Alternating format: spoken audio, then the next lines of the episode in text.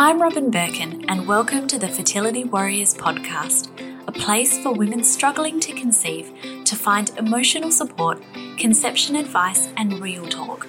To me, being a warrior means true glory is in rising every time we fall, having the courage to be afraid, and being ready for whatever challenges cross our path.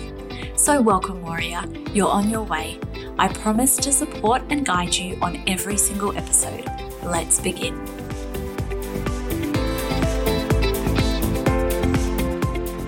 Hello, and welcome back to the Fertility Warriors podcast. I am very excited today to bring to you a special guest.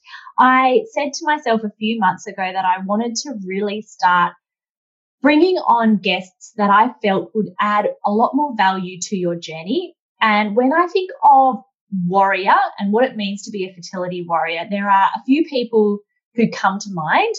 Many of you will know Amy, but also Kiarra. But many of you know Amy's story and many of you don't know Kiarra's story. Kiarra is one of our admins in the Fertility Warriors support and chat group. And honestly, when I think of a warrior, I think of you, Kiarra. Thank you. You're welcome. And that's because you have not just a big story to share, but that in everything that you've done, I have had, I don't know if it's the pleasure, but I have been friends with you for a number of years. Well, that's a pleasure. I've been friends with you for a number of years, but I have been able to see you, I guess, from the start of your journey to kind of the end of your journey. And throughout the whole thing, I have felt like you are an absolute badass. Well, um, thanks, Robyn. So I wanted to get you on, and I think that, you know, I know people personally who are suffering with cancer as well. I know that this impacts so many of our journeys. And, you know, when we epitomize like stressful fucking situations, if you had one of those. yeah, just a little, just a little stressful. Yeah. So I wanted to get you on the podcast. I wanted to share, you know, like a little bit of your journey. And I wanted everybody on the podcast to really come away from this feeling like they could take some of what you have, some of like your strength, some of, you know, your habits and rituals and things like that, you know, like the understanding around those journeys, especially for anyone out there whose, I guess, life or journey has been impacted by infertility and cancer, but also for anyone whose journey is impacted by either infertility or cancer. But I wanted to, I guess, start off by asking you a few questions and sort of getting a bit of a timeline from you. So, sure. You have been with your partner, let's call him JB, for years and years and years. And when did you get married? So we got married in 2016, so in September.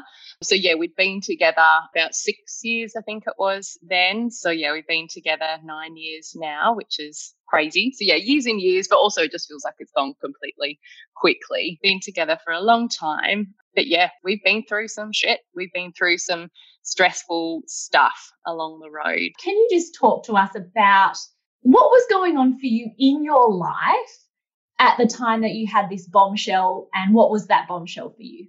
Sure.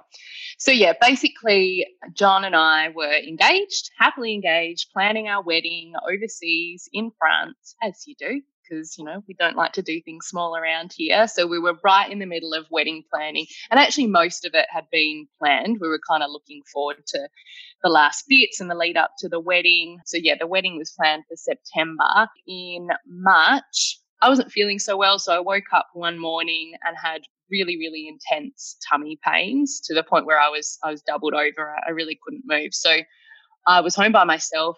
I'm not sure where, where John was, but I just thought I need to go to the doctor. This is something's not right.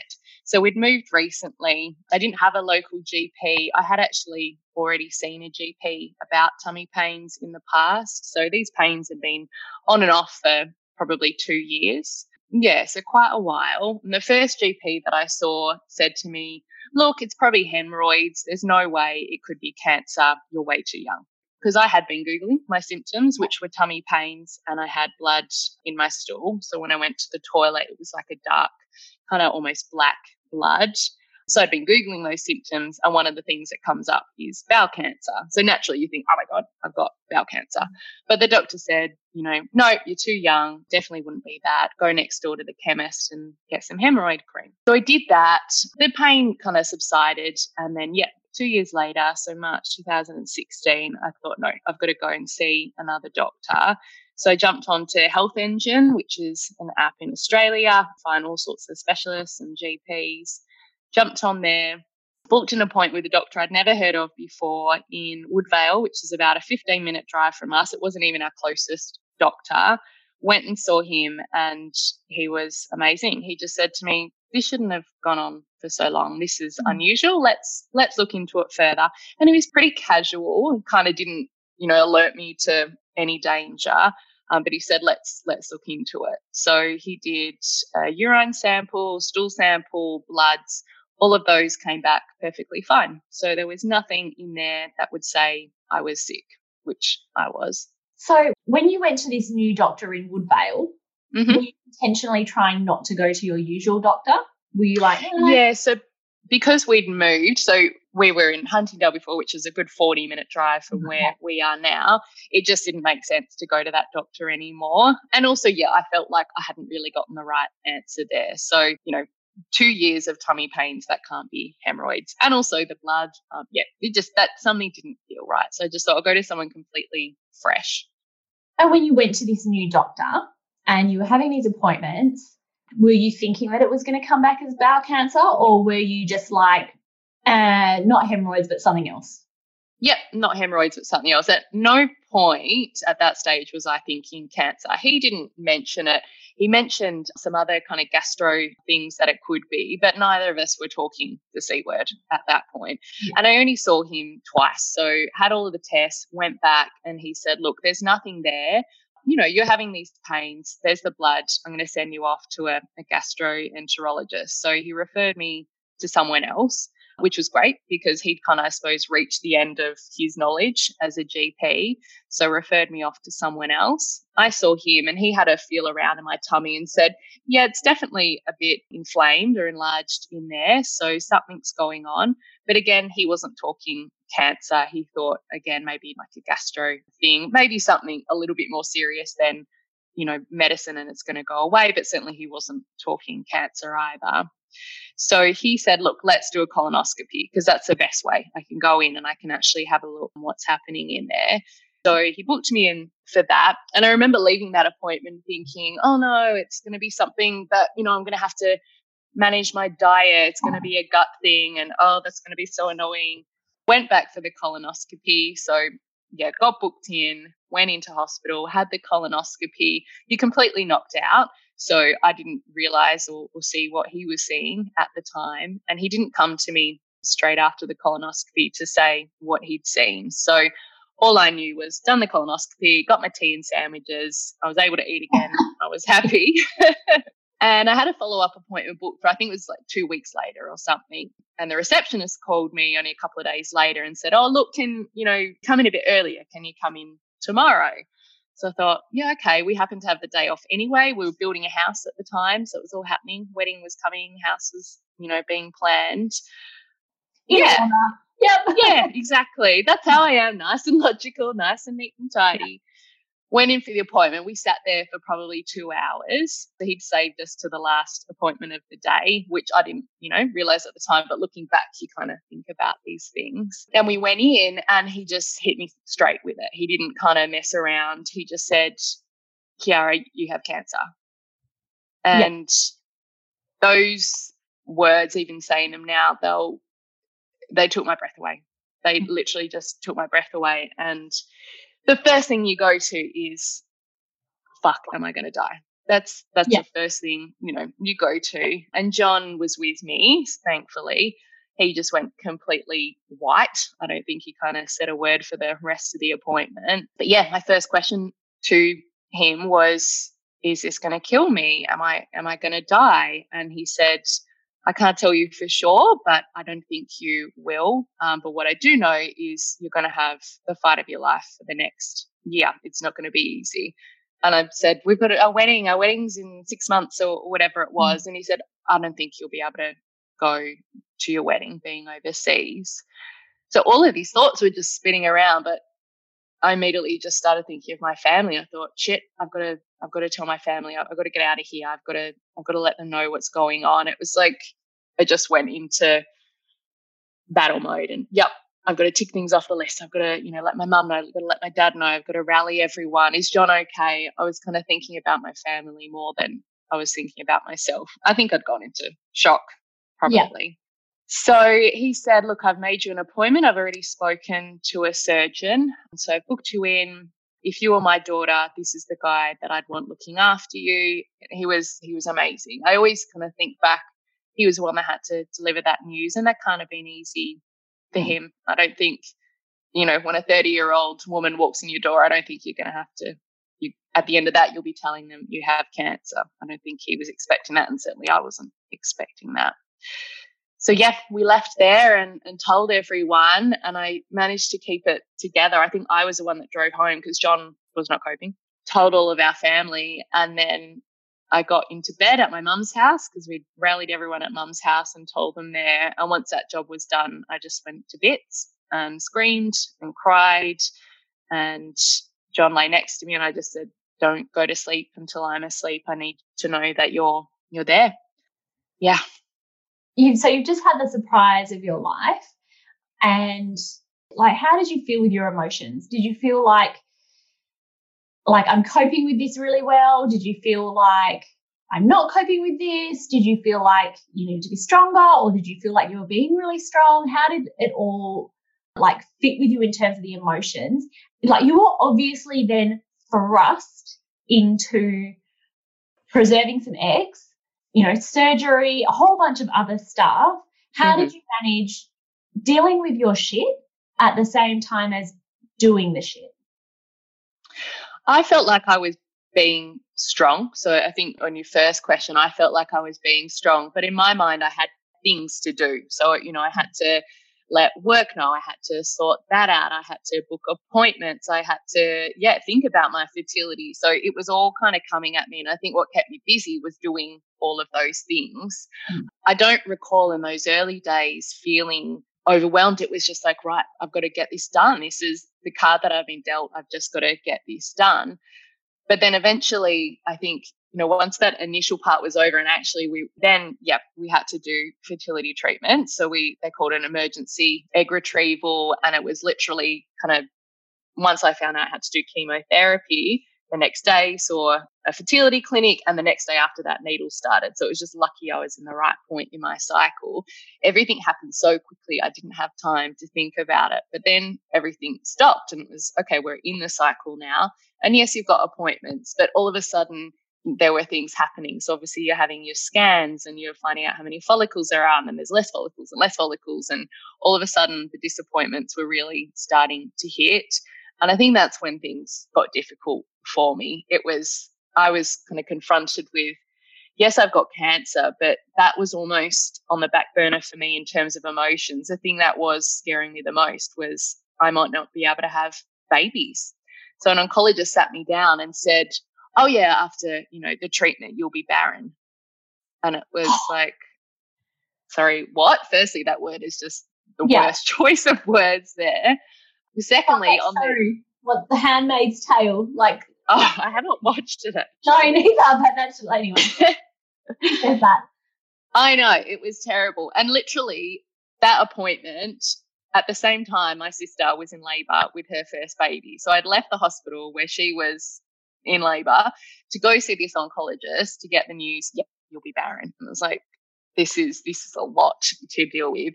So yeah, I think people talk about the stress of cancer versus stress of infertility, and actually they can be quite similar. And I think that's true. I think nothing prepares you for, you know, having to deal with your own immortality and thinking about death and that side of things. That is different in terms of emotion, but the stress of cancer and infertility, the stress of infertility was worse for me than cancer. The thought of not being able to have a baby would really scared the, the crap out of me.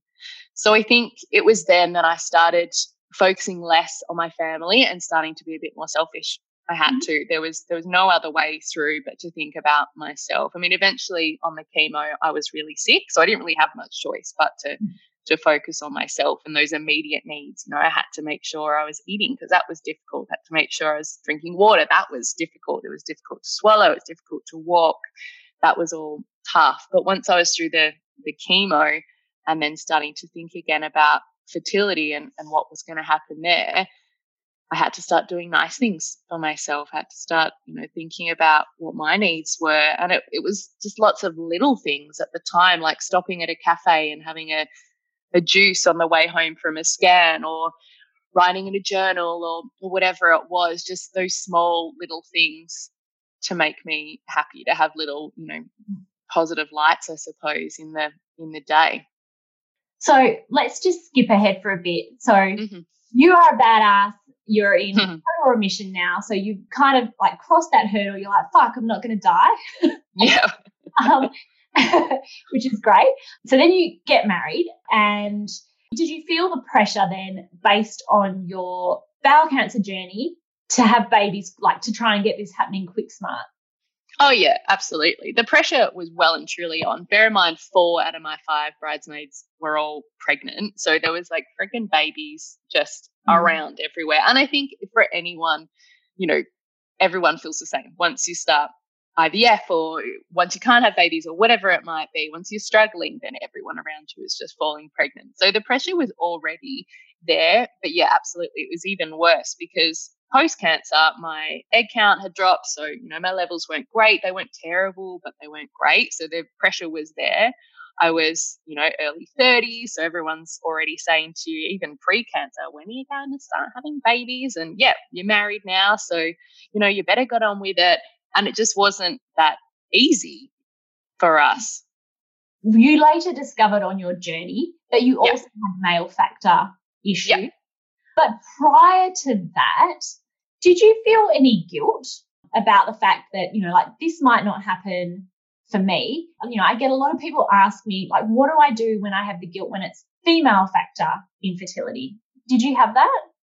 Yeah, absolutely. I remember crying one night and, and saying to John, I might not be able to give you children. Like, this is just the thought of him not getting to be a father was almost worse than the thought of me not getting to be a mother. And I absolutely felt guilty. And I don't think there was no kind of one way to deal with that. I think we really we work well as a team. We are, you know, we're a really good team. So I think we really had to just focus on the fact that we're both in this. It's, you know, it's not just me. No matter who, there's never anyone at fault. So, you know, I hate when people say, oh, it's the, the woman's fault or it's a man's fault. There, there is no fault in this game. We're just dealt whatever cards we're dealt and we've got to, you know, deal with those, whether you're a single, you know, mum, single dad, or, or you're you're married or, or whatever you are, you've got to deal with it, whatever, whatever your team is. So, yes, I definitely felt guilty, but at no point did John hold that against me. And I shared those feelings with him. I think, you know, that's one of the best things you can do is be honest about it and talk about it. Yeah, I totally agree. And I think, yeah, you need to look at things like it's us against the problem rather than like, I've got this problem, what's he thinking? And you know, I'm a big fan. Like, if you keep all your feelings in and things like that, if you let this guilt eat you alive inside, you don't communicate that, then it's just going to build and build and build and build. I suppose the only way that you can, you know, try to diminish some of those feelings is by getting real with them and letting them out and trying to rationalize them in your mind. Yep, absolutely.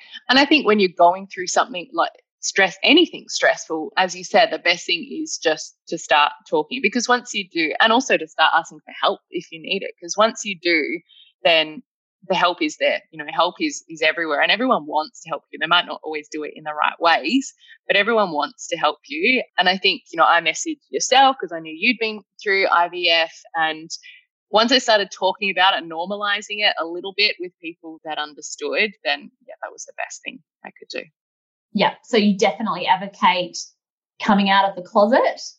Yeah, I think there's a, a, time and a place, and it's different for everyone. So I suppose for me, in the early days, I tried to just keep my feelings to myself, not with people that understood, like yourself, for example, or other people I knew that might have gone through it.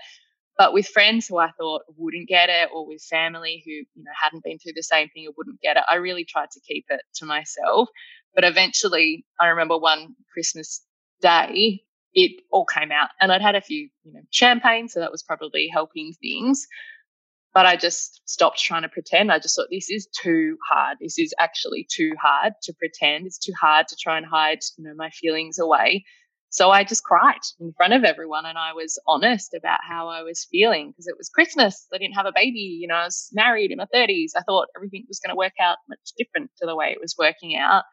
And I was sad. So I just allowed myself to be sad. And I think it did get easier after that because then people, you know, got the fact that I was sad. They might not completely understand the exact emotions, but everyone gets, you know, sadness. Everyone gets fear. I think once you start talking about that, people people can relate.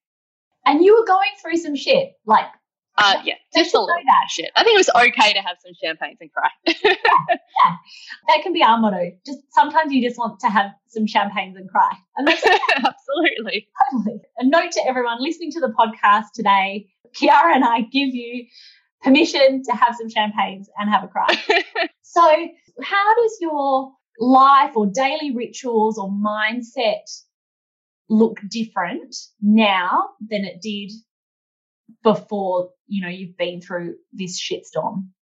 I can't even remember. Like I know it sounds cliche, but I literally cannot remember the person I was before this. I know I was a lot oh, more innocent. Yeah. Yeah because I remember thinking, oh, on our wedding night we'll start trying and blah blah blah, and like we'll just fall pregnant, right? No, that's that's not how it works. Well, maybe it does for some people. But that's not how it works for most of us. So I just I can't remember that person. But since I think I am much more self-aware when when I'm not feeling great. So, you know, mm. if my head's not in the game or my head's not feeling right, I'm really quick at picking that up and really quick at doing something about it. So I don't let myself kind of you know, go too far into the tunnel. I mean, everyone's allowed to cry, everyone's allowed to crumble sometimes. I think I can be a bit of a positive Polly, but that doesn't mean I don't, you know, have my nights where I have a champagne cry on the couch because you need those. But I think I'm much better now at knowing what I need. So whether that's, you know, getting in the bath and having 20 minutes there and logging off of social media and lighting a candle and putting a bath bomb and, and whatever else, or getting outside. I think sometimes just getting outside and having some fresh air is the best thing that you can do for yourself. Or, yeah, giving someone a call and, and talking to them, whatever it might be. I'm much better now at recognizing what I need um, and doing something about it so that I don't, yeah, don't fall into a spiralist. When I was, I guess, sort of sitting on the sidelines and watching you go through your journey, I always really admired how kind of calm you were. Whereas, you know, at the beginning of my journey, I had a lot of this frantic, anxious energy. I was looking for the magic bullets, like, you know, if Google tells me that I need to have a little bit of pineapple, like pineapple cores at this particular time in my cycle, okay, there's got to be some magic bullet out there. And I talk a lot now about how, you know, like magic bullets and perfection don't exist. But I always really admired how calm and how rational you were you know, on your big journey, what do you sort of attribute that to? I think some of that is naturally how I am as a person. I think I do actually just work best under pressure. So, as I said, when I found out that I had cancer, it was almost like, okay, uh, we just got to get this done. So we got to go step by step. And I think initially I was probably trying to do everything at once, but eventually it did reach a point where it was, okay, I cannot do all of this. We are literally going to have to take this one day, sometimes just one minute at a time. So what do I need to do next? And I think I'm quite a logical, you know, let's break it down. What do we need to do here? Okay, it's 10 steps. Let's just focus on step one. And once we've got that done, we're going to focus on step two. And I think infertility can be such a long journey that it's easy to, you know, everyone looks ahead. Everyone's trying to think, when am I going to have that baby? You know, when am I going to get to the finish line? And for most of us, we just don't know when that's going to be. I think it's important to think about how much can I deal with, and I think maybe you had asked me that. How much, you know, what's the what's the finish line for me here? Can I, you know, hack five years? Is it I absolutely need to have a baby of my own, or would I look at adoption? So it's quite important, I suppose, to set boundaries for yourself. And for me, there there weren't boundaries. For me, it was I am in this until we have our baby, and maybe I would have reassessed that, you know, if it had taken 10 years or 20 years, you have to reassess. But for me, it was no, I'm in this to the finish line. So I think, like I said, some of it is just naturally me, but I'm quite a logical, yep, let's just break this down one step at a time here. And of course, I was thinking ahead to, to, am I going to be able to have a baby? Is all of that going to be possible? But for me, all I could control in that moment was getting myself well and then keeping myself well. And then what could I do to help the result? So for me, that was, you know, I went to acupuncture and I saw a naturopath and started taking vitamins and cut out alcohol and, you know, did all the, the things you're supposed to do, all of the right things. But they were the things that were in my control. Everything else was was pretty much outside of my control. And I had to trust that I had the right team around me, which I felt that I did. You know, I had the right surgeon for cancer, I had the right oncologist for chemo, I had the right fertility doctor for that journey. So it was making sure the team around me was right. And then all I could do was control my head, my thoughts, and then my health, I suppose. Beautiful. And did you ever have this is my last question before the speed round. Mm-hmm. Did you ever have like moments where you were like, you know what? Like whether it was, you know, this is a serious diagnosis. I'm not sure that I'm going to live, which is like see when i say it that seems so drastic but that was potentially the circumstance. Or you know there's actually a real chance that i might not fall pregnant and have a child. Did you ever have those feelings and how did you wrestle those feelings? Yeah i mean absolutely. On both counts i had those feelings. You know i was diagnosed stage three so it was it was serious. It was like one more step and yeah things aren't looking great not to say you know stage four you can absolutely fight and survive that as well. And I know lots of people who have and who are, but yeah, I was literally you you may die. You you have to do chemo because if you don't, you may die. And that was I don't even know how you, you do deal with those feelings because it's it's almost impossible. I think I had to focus on the opposite. So I want to live, not you know stopping stopping myself from dying. All I could focus on was I want to live, and I want to live because I love my fiance and then husband, and because I love my family. And I had to focus on the good things in my life. And like I said, focus on the things that I could control because thinking about something as big as that, it's it's too much. You you almost can't deal with that. I did allow myself to, you know, cry and scream and and do all of those things. But I think focusing, yeah, on on what it was that I wanted, which was to live, was was all I could do. Beautiful mantra to sort of have is, you know, like I want to live. Like this yeah. is important to me. Absolutely.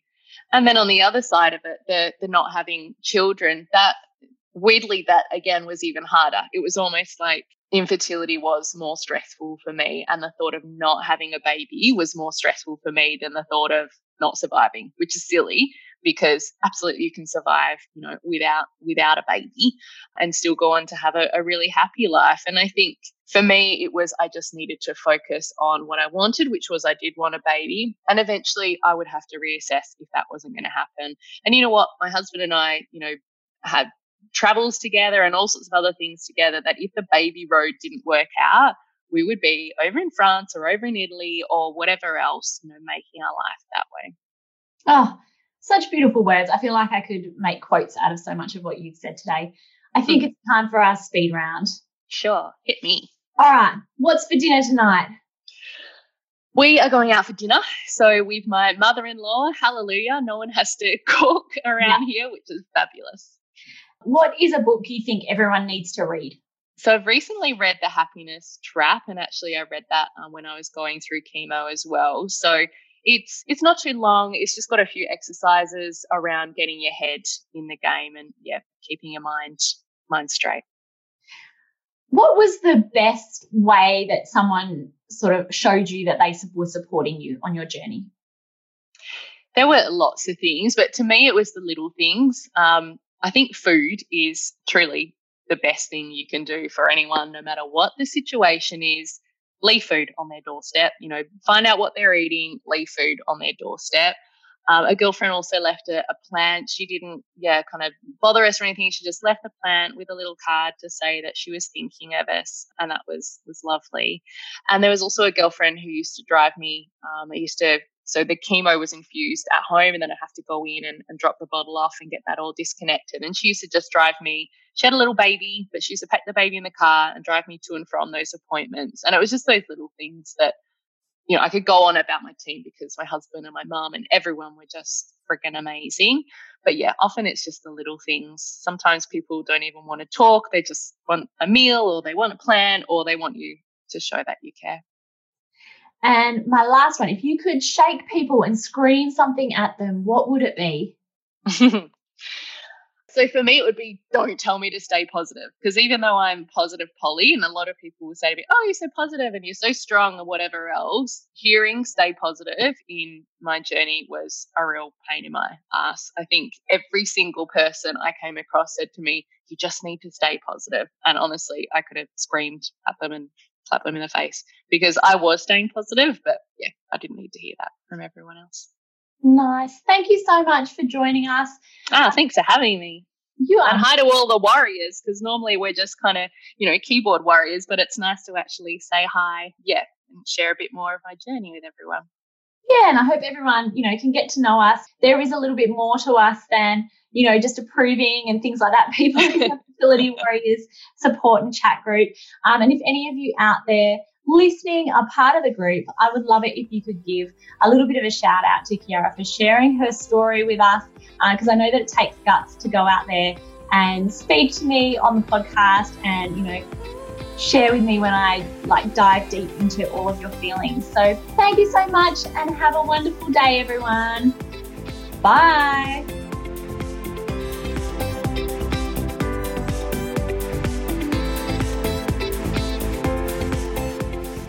Thank you for listening to the Fertility Warriors podcast with me, your host, Robyn Birkin.